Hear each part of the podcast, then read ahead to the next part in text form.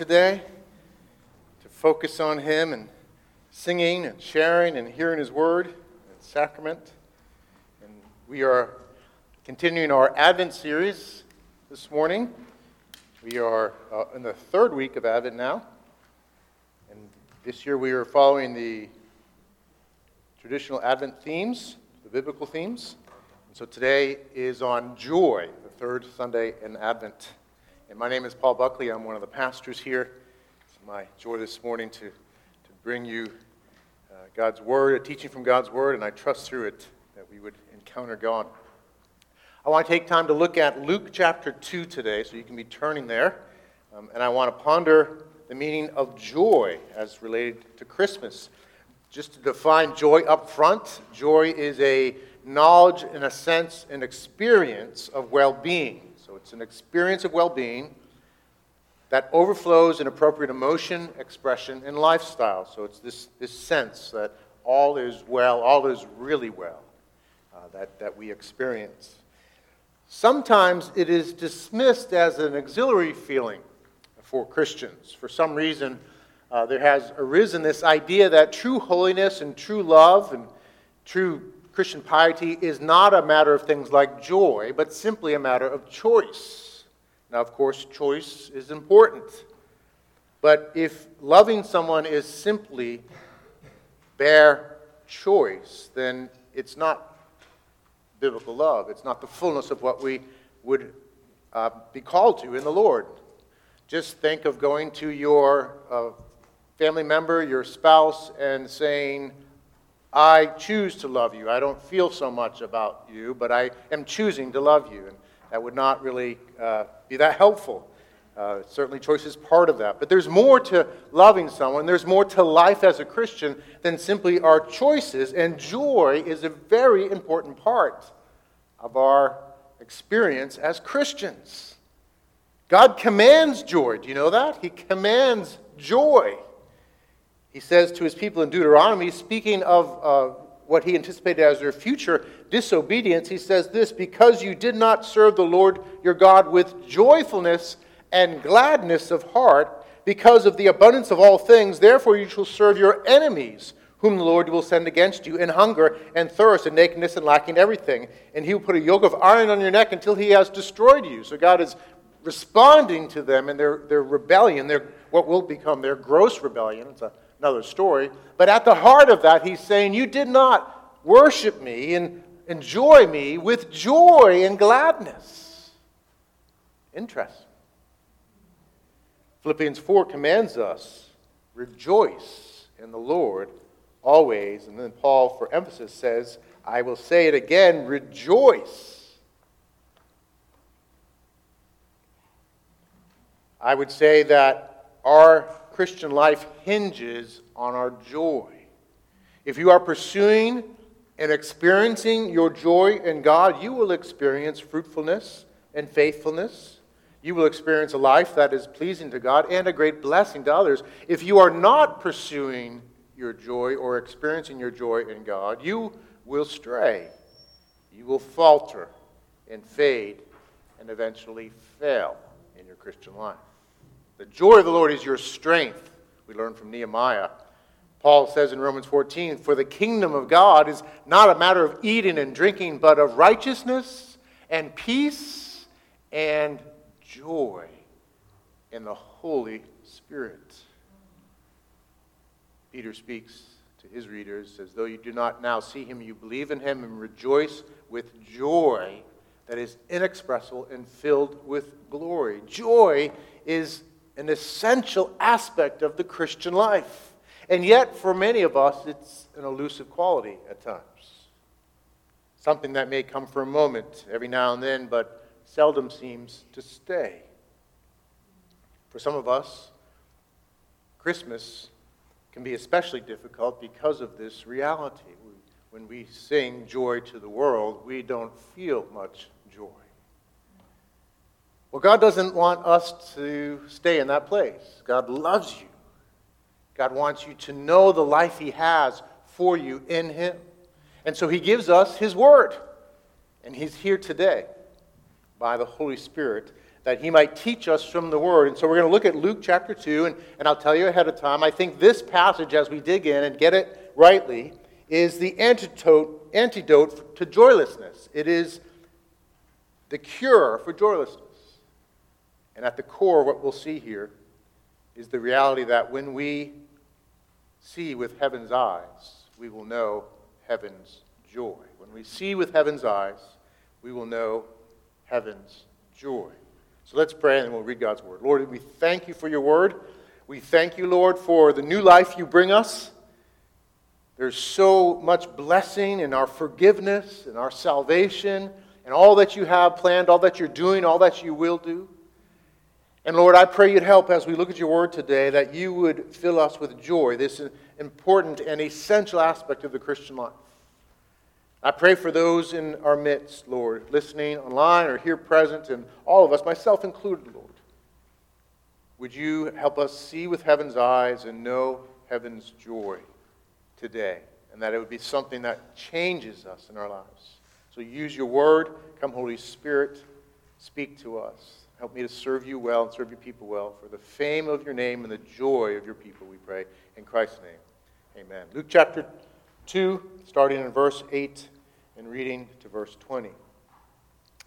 It says, in, this, in the same region there were shepherds out in the field keeping watch over their flock by night, and an angel of the Lord appeared to them. And the glory of the Lord shone around them, and they were filled with great fear. And the angel said to them, Fear not, for behold, I bring you good news of great joy that will be for all the people. For unto you is born this day in the city of David a Savior who is Christ the Lord. And this will be a sign for you. You will find a baby wrapped in swaddling cloths and lying in a manger. And suddenly, there was with the angel a multitude of the heavenly hosts praising God and saying, Glory to God in the highest, and on earth peace among those with whom he is pleased. When the angels went away from them, when the, when the angels went away from them into heaven, the shepherds said to one another, Let us go over to Bethlehem and see this thing that has happened, which the Lord has made known to us. And they went with haste and found Mary and Joseph and the baby lying in a manger. And when they saw it, they made known the saying that had been told them concerning this child. And all who heard it wondered at what the shepherds told them. But Mary treasured up all these things, pondering them in her heart. And the shepherds returned, glorifying and praising God for all they had heard and seen, as it had been told them. God's word from Luke chapter 2. I want to dig into this passage, and I want to particularly focus on verse 10 and 11 the core of what the angel says to them. He says, Fear not, for behold, I bring you good news of great joy that will be for all people. For unto you is born this day in the city of David a Savior who is Christ the Lord. And the main point I want to bring, get across from what I see in this passage is that when we see with heaven's eyes, we know heaven's joy. And so let's take those in reverse order. First, I want to talk about heaven's joy, and then seen with heaven's eye. So, as we look in Luke chapter 2, this perhaps familiar story, Luke sets the scene in the region south of Bethlehem, the semi arid hill country there. There are shepherds watching their flocks by night. Shepherds were common in that day. It was just the, uh, the, probably the most common job that people would have, would be a shepherd. Their, their economy was, was based in many ways on sheep, herding sheep, and sheep byproducts. And so shepherds were an important and, and basically a normal job. And so these shepherds are there uh, watching their flocks by night. So to be a shepherd means you're away from your regular home. You're out uh, taking care of the flocks by night. Um, you might have a shelter, uh, but you don't have much. So these are just normal, actually relatively poor people, normal Joes of the day. It's important to see that in this Christmas story that the angels, these glorious angels, the angels of the throne room, reveal themselves not to kings and not to nobility, but to the normal Joes of the day. And just to give you a little bit of background on the normal Joes of that day, um, besides them being shepherds, they were very poor. They would have been below the poverty line by today's standards for sure. They were out in the fields. All they had were the clothes on their back, probably a little, a little satchel with a little bit of food, very simple food, some bread, dried fruit, olives, some cheese, maybe a, a simple shelter to, uh, to sit under in the heat of the day. They lived in a time when the average lifespan was about 35 years of age. As we are living in this pandemic and feeling the pressure of it, maybe we're more aware of what life has been like for centuries for most of humanity. We experience a pandemic, it seems, every century or so. For them, they lived amidst this all the time. The average uh, mortality rate from infectious disease is estimated during that time to have been 50%. So think about it your average lifespan is 35, mortality rate from infectious disease, 50%, and this would be things like anthrax, tularemia, typhus, cholera, leprosy, smallpox, tuberculosis, influenza, measles, malaria, typhoid fever, dysentery, things like that. Those are normal things that went around everywhere, and actually at times even wiped out whole civilizations. So if you lived at that time, mortality rate from infectious disease was 50%, lifespan was, average lifespan was 35. So what that means is if you make it to the age of 35, half of your peers have already died from infectious diseases, most likely. That's what it was like to be a normal Joe in that day. Um, to, to live at the, below the poverty line, to face an early death, to struggle along. Life was tough, and it was hand to mouth existence, tending sheep or something else. And these are the ones to whom Christ is revealed. These normal people. See, God is a God who is amazingly humble and reveals himself to the lowly. He is so different than how we would be had we great power and wealth ourselves. He is a humble God who reveals himself to the lowly.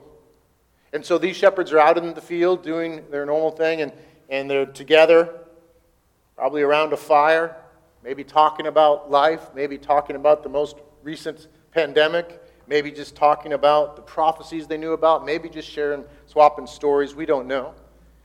And they're doing their normal thing, and yet God invades their world at that moment with revelation from heaven.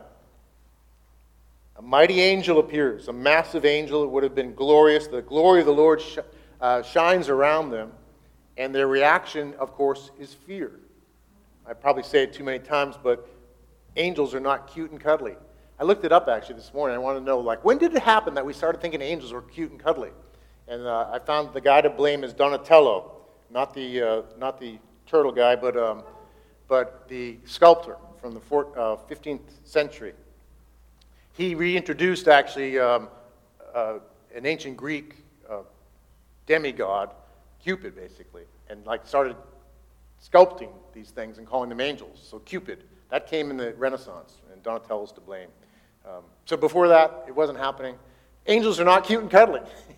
um, and for some reason, that took over. They're glorious beings, they're massive beings. And, and when they appear in Scripture, people are really afraid. And, the, and the, the reply of the angel is always, Fear not, don't be afraid, don't be afraid. So the angel appears to them, and the glory of the Lord shines around them. He says, Fear not. And then he gives them reason not to fear, reason to, to have a different experience. He says, For behold, I bring you good news of a great joy that will be for all the people. They pronounce to the shepherds this good news of a great joy that's to be for all the people. Now, just think about the shepherd's experience at that point. You are probably, if you're a shepherd at that point, just in shock and trying to comprehend what the angel's trying to say. You're aware of the glory of these angels You've just kind of made a, an abrupt transition from sitting around the fire in your normal job to encountering a glorious angel in the glory of the Lord, who's revealing this great news, good news of great joy for all the people. And I'm sure that they're experiencing a mixture of fear and wonder and confusion. And I think this story is here in Scripture because we're a lot like those shepherds we can go through our lives more aware of the day to day, more aware of our struggles, more aware of what we don't have, perhaps, the challenges of life. And the good news of great joy sometimes has trouble breaking in on us. And that's what's going on, I think, with the shepherds there as they encounter the angels. We don't need to have an actual angel appear to us because we have the Word of God and the Spirit of God. And that is more than adequate to communicate to our hearts the very same content and the very same experience as the shepherds. This has been captured in Scripture for us that we would see what heaven's joy looks like and that we ourselves would hunger for it and live in it. Now, the angel tells them the reason for the joy, and we're going to talk more about that. For unto you is born in the city of David a Savior who is Christ the Lord. This is the perspective of heaven on what's happened. And after the angel says that, heaven explodes, and there's a huge array of angelic beings who burst into praise. These are the heavenly hosts that are there with the shepherds at this point. These are not just your regular, you know, low rank angels. I don't, we don't know for sure what sort of ranks angels have. These are the angels, the wording teaches us that these are the angels who are in the throne room. These are like the professional worshiper angels. These are the glorious angels, the mighty angels uh, we read about elsewhere in Scripture, who are in the throne room, beholding the glory of God in His uh, unapproachable light and all of His glory, seeing Him and all of His plans and, and all of His glory as far as they could tell, longing to look into the things of God, enjoying Him moment after moment in, in just glorious praise all the time. These are the angels. That's what's going on. This is the, the professional worship choir of the throne room itself who now appear to those shepherds, worshiping God, praising God, and saying, Glory to God in the highest, and peace on earth to those whom he favors. Glory to God in the highest, in the throne room, in the place where God dwells. Glory to him for what he's done. And on earth, peace, real peace to those who are his people. That's what's going on here. It's a glorious scene. And, and I think perhaps for us at, at Christmas and throughout the year, we, we've heard it enough and we, we miss just what's going on, just how glorious this praise is. We, we miss watching and getting heaven's joy on display here. They are really excited about Jesus' birth. That's the point. That's what we see. That's what's demonstrated here. And there's no better hallelujah chorus that has ever been sung than this one at that moment as the throne room angels all together worship and say, Glory to God in the highest, and peace on earth and those whom his favor rests. Handel's Messiah, sung by the best earthly chorus, could never compare to what was going on there. I love Handel's Messiah. Um, it is a wonderful rendition of, of worship and of the heavenly choir. Um, it's in, interesting, uh, by the way. Do you, do, you, uh, do you know why people stand during the Hallelujah chorus? I don't know if you, that's what you're supposed to do. That's what people do. They, they stand during the Hallelujah chorus. I uh, actually was on our Advent calendar, a, one, a uh, flash mob Hallelujah chorus done at a mall. Um, and it, I just think it was a wonderful uh, depiction of that. And though everyone didn't stand, the only ones were the choir members standing. But, but um, it's just it's such a glorious chorus. So in some ways, it just it's because it's such a picture of what's going on in Luke 2. It makes sense, of course, to stand and worship. But uh, the story is that when uh, early on, when it was presented to the King of England at that time, George II, when he heard that chorus, he was so moved, he stood on his feet. And when you're there in audience with the king and he stands, you stand too. And the story is that that's where that tradition starts. And it's an appropriate tradition. And yet it's only a, a, a shadow of what's going on here in Luke 2 and what we're invited into as believers. Really, we are to live our lives, in a sense, standing for the hallelujah chorus all the time. That's what heaven's joy looks like.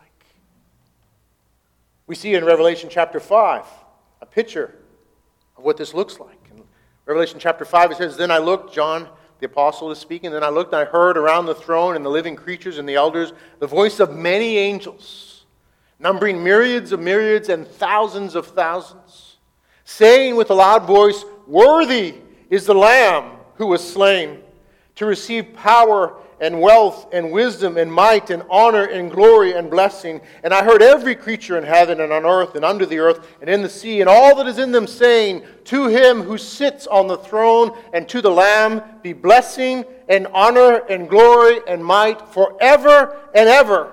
And the four living creatures said, Amen. And the elders fell down and worshiped. This is a picture of throne room worship. This is a picture of what heaven's joy looks like when we see what heaven sees. So let's talk about that a little bit. What does heaven see? Well, the angel says, For unto you is born this day in the city of David a Savior who is Christ the Lord. I would say that that's the summary of what heaven sees. So let's dig into that a little bit. We have three descriptions of Jesus here that occur nowhere else in Scripture that I know of. He's described as Savior, Christ, and Lord, all together.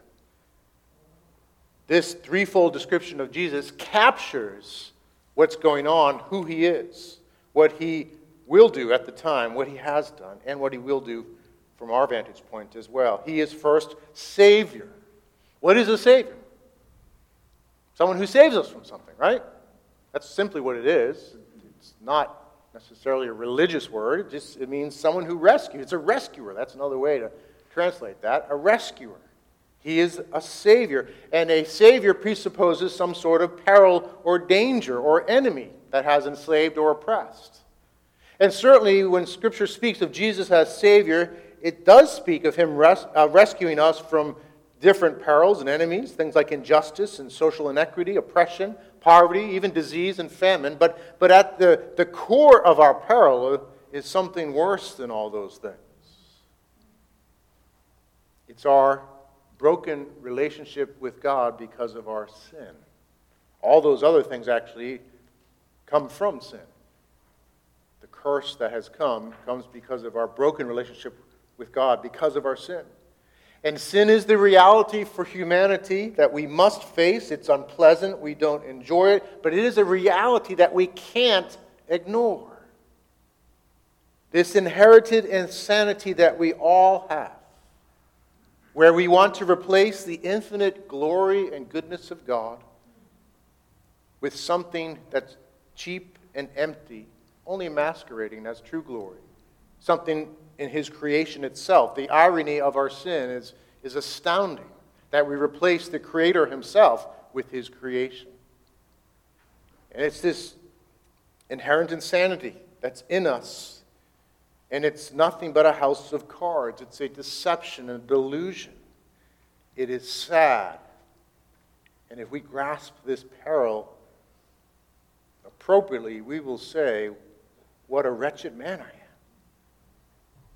What wretched people to choose to bow such a foul and deceptive master as sin. But the angel says there is a Savior there is one, Jesus, who has been born in the city of David, who comes to rescue us. He comes to rescue us from our greatest peril. And, and in that rescue will come rescue from all the other implications of that greatest peril. He comes to rescue us from our sin. He comes to live the life we were supposed to live, never failing, never sinning, fulfilling all righteousness, loving his Father perfectly, loving fellow man perfectly to the point where he offers up his beautiful and complete righteousness on the cross in exchange for our sin, in exchange for our arrogance and corruption of both body and soul.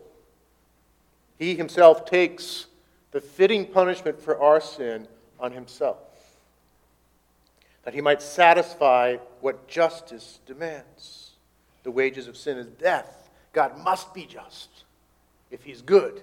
He must be just. He must respond to our rebellion and sin. And Jesus comes as that substitute, that Savior who offers up his righteousness, his glory, his goodness, his perfect humanity. his infinite glory as the God man in our place, to bear our sins, to pay for our sins, that the power of sin might be broken, that the penalty might be paid for, that the presence would be in, in time eradicated. And he exchanges his glory for our sin, and then through simple faith, this is the wonder of it all. This story is presented so that you might perceive and believe and receive it. It's not asking you to earn it. It's not asking you to do something about it other than receive it. Turn away from your sin. Turn away from your self reliance. Receive this gift through simple faith.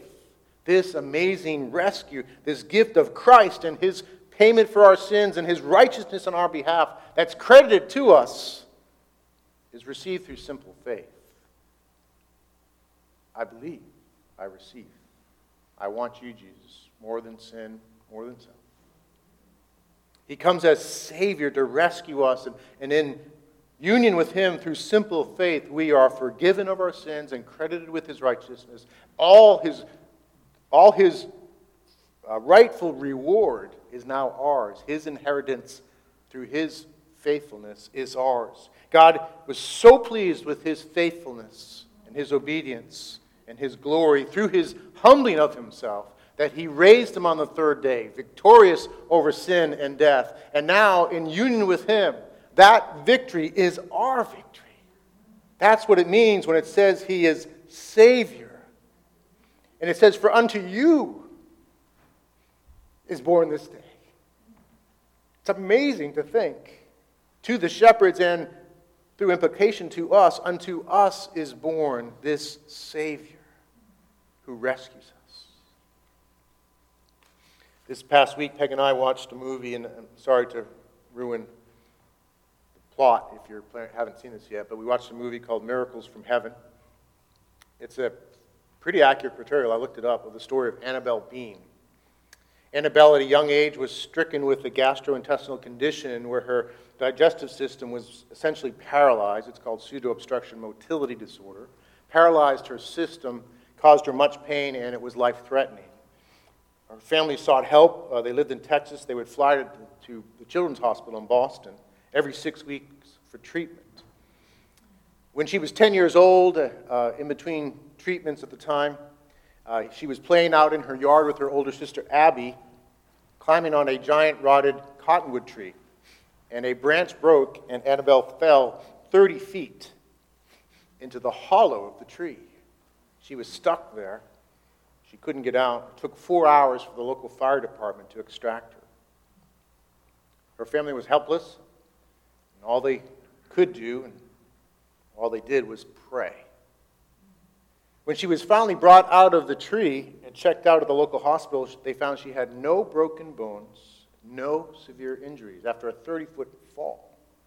It was a miracle, but there was something more that happened in the process. Annabelle told her parents that when she fell and went unconscious, she had an experience where she met Jesus.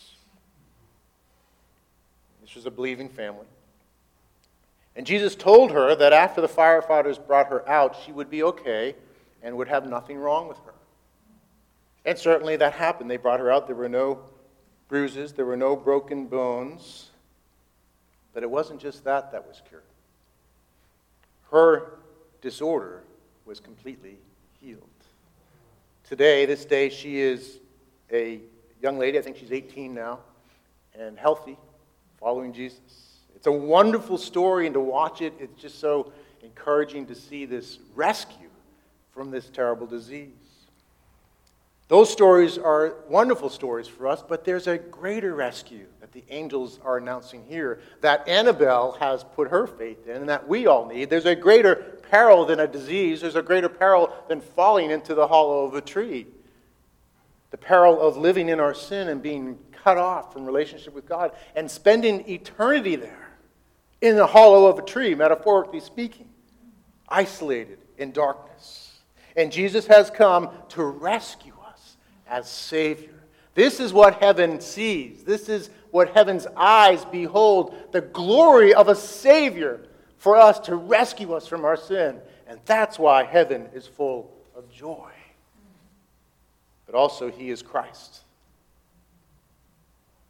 We know heaven's joys when we know Christ from heaven. Christ is a name means anointed, but it was a name that was used for the king because the king would have been anointed. He would have been set apart as, as a special individual to rule over the people. And Christ means the anointed one, ultimately pointing to the ultimate king, the Messiah, the anointed one, whom they expected to come to fulfill the promises made to David's descendants. And so when it says Christ, it just means king, but it means the king of kings. Jesus is not only Savior, but he is king. He is the ultimate shepherd king. And with him, he brings the kingdom of God, the reign of God. The reign of God is the fulfillment of God's ultimate design for his creation. It's where he rules. Our hearts as believers long for the kingdom. We long to see all things put right. We long to see everything under his reign. We long to be able to rest from sin and darkness and evil, to be rescued and to live in true peace, true prosperity in him, glorifying him and enjoying him and loving one another. He has come as king in his first advent, his first arrival, to bring his kingdom. And he will return in his second Advent to fulfill the coming of the kingdom. We live in this in between time where the kingdom has indeed come. It's already here, but it's not yet come in its fullness. We already know so much of the kingdom, and so, so it's important for us to remind ourselves of these things. There's an already that's real, and, and so significant. First, we are forgiven and free from our sins right now. That's the greatest thing about the kingdom, to be forgiven and reconciled with God. And so that has already come for you if you are a believer. The king is now reigning over your life in the freedom you experience from sin that you might choose to love him and love one another and walk in his kingdom ways. Life has purpose and peace in Jesus. Life is to be transformed in every way by his reign. He reigns now to bring his kingdom to our lives and through our lives to others that there might be freedom from evil and goodness extended through the earth. The kingdom comes to affect every area of life. It affects how we see ourselves. It affects our identity, our understanding of self. It, uh, it affects how we live in community. It affects the church. It creates the church as, a, as the, the ultimate, a picture of the ultimate community. It changes how we relate to the opposite sex, how marriage is experienced, family, our jobs. The kingdom comes to transform education, economics, science, technology, music, arts, literature, recreation, and yes, even politics. Maybe especially that area nowadays. This is the kingdom that has already come. It is coming. It transforms things. This is what Jesus brings as king, and his kingdom is now. We must understand it's already. It's not yet, but it's already. And his intention isn't that we simply stand as individual believers forgiven, but that we come together as his people and we are part of extending his kingdom, his reign to the whole earth. He has said, All authority in heaven and on earth has been given me. I am the king now. He has overcome sin and death. He reigns as king now, bringing his kingdom. And in that authority, what does he tell us to do? To stick to yourselves, hang on until I return. No, go. Make disciples of all nations, teaching them, baptizing them, teaching them to obey everything I've commanded you. In other words, extend my kingdom throughout the whole world to all peoples. Make disciples of all nations that they might bring the kingdom in their personal lives, their family lives, their workplace, their communities, their politics, every aspect, their creativity.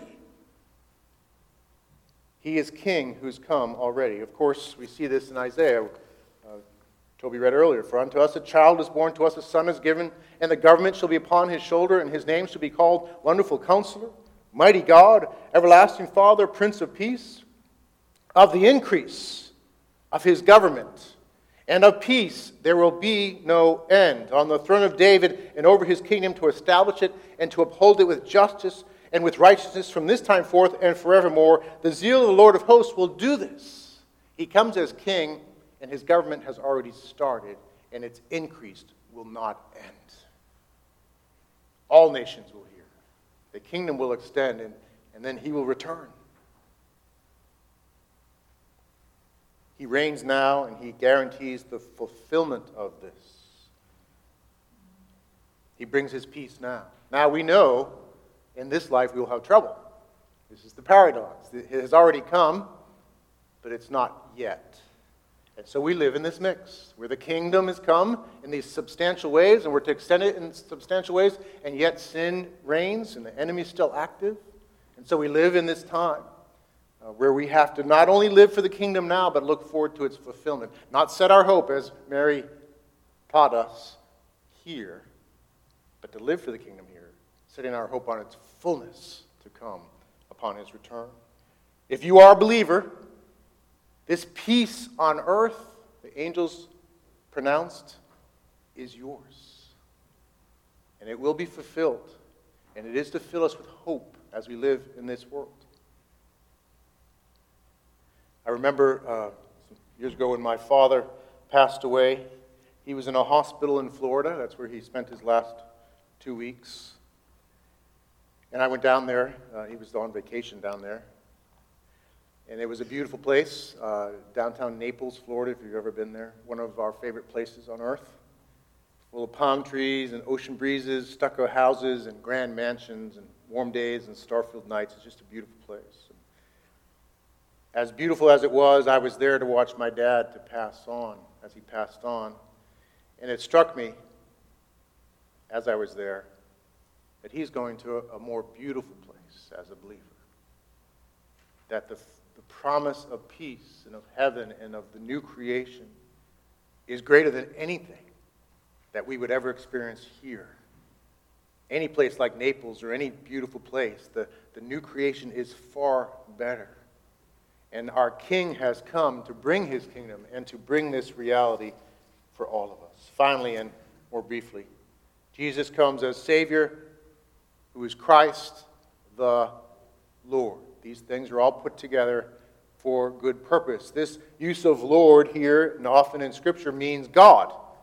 It doesn't just mean sir or nobility, it means God. And we see this in Scripture. And I'll just take you very quickly to a few verses where we see this, because sometimes you'll hear people say should be Jehovah, not Lord, or what does Lord mean? He's not, Jesus isn't God, but it's very clear in Scripture if you study. Uh, a couple places uh, where we see that Jesus quotes Deuteronomy 6 in his temptation in Matthew 4, and, and he says, You are not to put the Lord your God to the test. He quotes that. We can put that up, great. And then that's quoted from, from Deuteronomy 6, but in Deuteronomy 6, the translation from the Hebrew is, You shall not put Yahweh your God to the test the New Testament writers uh, at that time, they didn't want to spell out the name of God. And so they used Lord. That's inscripturated reason and validity for referring to God as Lord. So when it says Lord, it doesn't mean just a Lord, it means the Lord, Yahweh. Uh, we see it elsewhere uh, in Scripture too, Matthew 4.10, you see it again. So when it says Jesus Christ the Lord, it reveals to us a profound truth about Jesus that is an important part of the joy of heaven. It's an important part of what heaven sees. Heaven doesn't just see a glorious being who is Savior in Christ, but it sees God Himself in the flesh as Jesus. Jesus is the Lord. He is God. He is the maker and ruler of all things. He is the one who is present everywhere, who is infinitely powerful, infinitely wise, infinitely loving, infinitely just, infinitely glorious, taking on human flesh. Together, these two natures in one, there as Jesus, coming as the humble King, as the Savior, as God with us. And they long to look into these things. The angels can't quite get that God Himself would humble Himself to become a human. And not only that, as a human, He would lower Himself under humans to serve us, to, to go to the cross, to die in our place, to bear our sins. This is the glory of God. This is why they say, Glory to God in the highest. Because this great and glorious God has lowered Himself as Jesus to serve us. he, as God in the flesh, will prevail and has prevailed. And if you are one on whom his favor rests, and the, the way to know that is put your trust in Jesus. If you've put your trust in Jesus, you can be assured you're one on whom his favor rests. For that is a sign of his favor, the gift of faith. From the human side, we don't understand it, but simply do this believe, receive. And if you are one who has placed your faith, you are one on whom his favor rests. And unto you was born at that point Jesus Christ, the Savior, who is the Lord. And you have nothing to fear, no matter what may come your way. As the shepherds are told, fear not. We should hear the same word fear not. Instead of fear, we should experience joy because He wins and He has won us and rescued us. For all those who would receive the Savior who is Christ Lord, there is nothing that should hinder us from heaven's joy, given all these reasons for joy.